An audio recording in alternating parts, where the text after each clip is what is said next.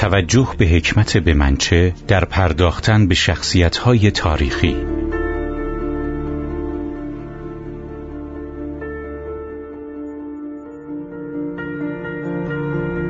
مناظر مختلف در پرداختن به یک شخصیت.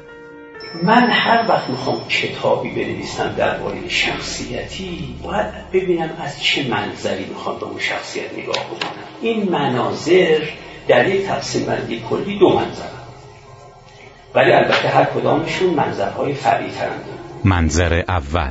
یک وقت من یک ابو سینا رو بررسی می‌کنم و کتابی درباره ابو علی سینا می‌نویسم و این کتاب رو تاریخ فلسفه تلقی می‌کنم. میگم یکی از فیلسوفان تاریخ ابن سینا بوده. منم یک تاریخ نگار فلسفه هم دارم شرح احوال ابن سینا رو خیلی. در این گونه موارد هر وقت من دارم شخصیت رو معرفی می‌کنم دارم تاریخ اون علمی که این شخصیت رو رجل اون علم می‌دونن می‌نویسم و خیلی هم شعن خوبی. تاریخ هر علم ارزشمند در جای خودش. این یک منظر دوم. یک دیدگاه دوم راجع به هر شخصیتی میشه. و اون که ما کاری نداریم که تاریخ فلسفه اسلامی رو می‌خوایم بنویسیم. که وقتی یکیشون ابن سینا من ابن سینا رو می‌نویسم. می‌خوام ببینم ابن سینا برای من قر اوائل قرن 21 چیزی برای گفتن داره که به درد من بخوره یا نه. این یک روش دوم این در این روش دوم من اصلا کاری ندارم به آنچه ابن سینا گفته است و غلطه. به اونا کاری ندارم. به اونایی هم کار ندارم که گفت گفته است و درسته ولی دیگه تناسب با روزگار من نداره اگر ابن سینا کتابی نوشته باشه درباره تعمیر محورهای یک کالسکه یا یک گاری همش هم درسته. ولی ما امروزه دیگه کالسکه نداریم که بخوایم تعمیر کنیم. بنابراین به اون بخش از نوشته های او کاری نداریم. اگر ابن سینا درباره دندان سخنانی گفته باشه ما امروزه به دردمون می‌خوره. اگر درست باشه. بنابراین تمام توجه در این قسم دوم به اینه که اون کسی که سخنانی گفته نادرستهاش برن کنار چودی به درد من درستهاش بیاد تازه درستهاش هم به دو دسته تقسیم میشن. درستهای نامرتبط با روزگار ما درستهای مرتبط با روزگار ما. ما فقط درستهای مرتبط با روزگار ما محل بست این دید دوم. هیچ کنون از دو تا دید منافات با دیگه نداره ها. نمیگم اولی باید تخته بشه یا دومی. ولی باید نویسنده مشخص کنه که دارم تاریخ عرفان رو می نویسم و چون یکی از عرفای جهان اسلام و شمسه هر چه شمس گفته می نویسم گزارش می‌کنم یا نه. می‌خوام ببینم من انسان امروز با تمام حوائج عملی که زندگی برای بهروزی زندگی من برای خوشی زندگی من برای معناداری زندگی من برای پرکارکرد تر شدن زندگی من چیزی برای گفتن داره شمس که به درد من بخوره یا نه. این رویکرد دوم یک رویکرد پراگماتیستیکه. برخلاف رویکرد اول که یک رویکرد به تعبیری رئالیستیکه. هر دوشان خوبه. هیچ کدامش هم در واقع قابل تخطئه نیست. ولی نویسنده باید برای خودش روشن اگر بناس چیزی از شمس بگویید که به درد من مصطفی بخوره به عنوان آدمی که دارم در اوایل قرن زندگی می‌کنم و مشکلات ذهنی دارم و مشکلات روانی دارم و مشکلات اجتماعی دارم مشکلات مادی دارم مشکلات معنوی دارم باید دیگه فقط درست ها رو انتخاب کنید و درست های ریلوانت رو به گفته فیلسوفانی یعنی درست های زیرفت به روزگار ما رو. وگرنه اگر بناس ما هرچی گذشتگان گفتن بخونیم که حد نداره ته نداره. و اگر می‌خوای تاریخ عرفان بنویسی در ابتدای کنار کتاب بنویسی تاریخ عرفانه تا کسانی که در دانشگاه تاریخ عرفان می‌خونن بخونن. خیلی هم عالیه. اما اگر برای من داری می‌نویسی خیلی چیزها رو باید حذف کنی. چون خطا کرده شمس مثلا دارم میگم کار شخص شخصا دارم. یا خیلی چیزها را شاید خطا نکرده ولی دیگه ریلوانسی نداره با روزگار ما. دیگه برای من امروز مسئله نیست. شما یادتون میاد در تاریخ فرهنگ ما چقدر کشت و کشتارها می‌شد در بابی که قرآن حادثه یا چی؟ یا قدیم. ولی امروز کسی این بحث پیش می‌کشه؟ نه دیگه. ریلوانسش از دست داد دیگه این بحث. دیگه رفت به کارش. نه اثباتا نه به درد ما و حال توجه به حکمت به منچه مخصوصا اگر به این مجموعه اضافه کنیم اون چیزی که ازش تعبیر می‌کنیم به حکمت به منچه که اتفاقا خودش هم یکی از بزرگترین دائیان فرهنگ ماست به حکمت به منچه و حکمت به منچه معناش اینه؟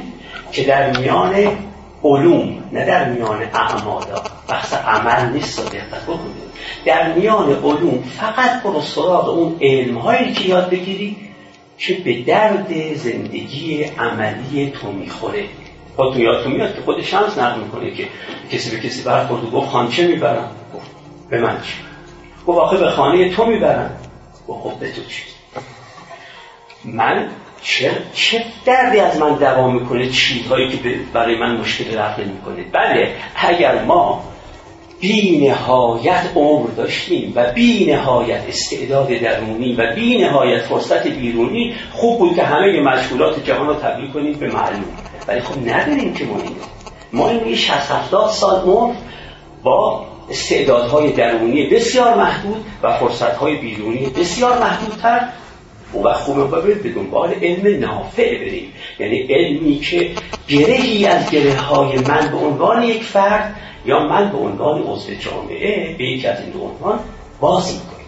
توجه می‌کنیم اگر این اضافه کنیم و اون نکته که قبلا گفتم یه کمی اون در اونجا گفتم می‌تونید تاریخ بخونید تاریخ عرفان می‌تونید چی بکنید در واقع مسائل حالا این نکته بعدی اگه اضافه کنیم یه مقدار کفته سنگین میشه به صورت اینکه بریم به دنبال معابیل فرهنگ گذشتمون فقط از اون مقدار که به درد ما می‌خورن.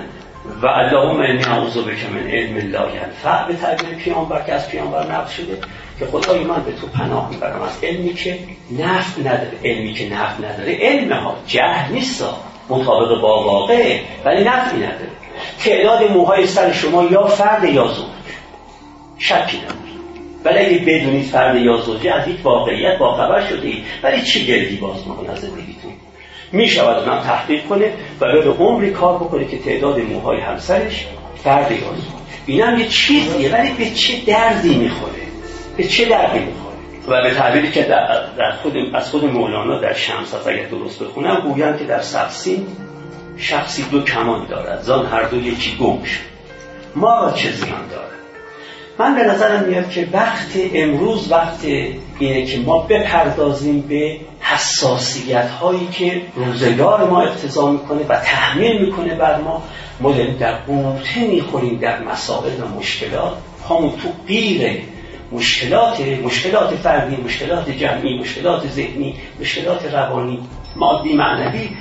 و حالا بگیم شمس تبریزی روز اوقاتش با فلانی تلخ شد اگر از اوقاتش تلخ شدن چیزی به درد من می‌خوره بگو.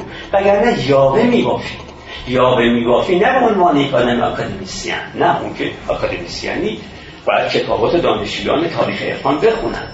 اما برای انسان امروز دلسوزتر از اون باشیم که بپردازیم به این که ایشون صرفه کرد و ایشون جواب داد و مولانا دستی به ریشش کشید دستی به ریشش بکشید. چه سودی داره؟ پیامبر هم دست به ریشش کشید هیچ سودی بر من نداشت. این دلسوزی به حال مردم چیز مهم این شفقت به حال انسان ها چیز مهم انسان هایی که هفت میلیاردشون دارن در استراب در افسردگی در اندوه در ناامیدی در بدبینی قوطه می‌خورن در احساس تنهایی قوطه می‌خورن. حال شوخی که کی عارفی درباره عارفی کرد؟ اصلا خود اون عارف و نه خود اون عارف اون اصلا به چند؟ فقط من بحثم اینه که انسان باید شفیق باشه نسبت به هم و اگر چیزی به درد هم نوعش می‌خوره وقتی همه چیزایی که به دردمون می‌خوره تموم شد وقت بپردازید به این که مولانا دستش به ریشش کشید و گفت که بند فلان. اگه تموم شد ولی هیچ وقت تمام نخواهد شد.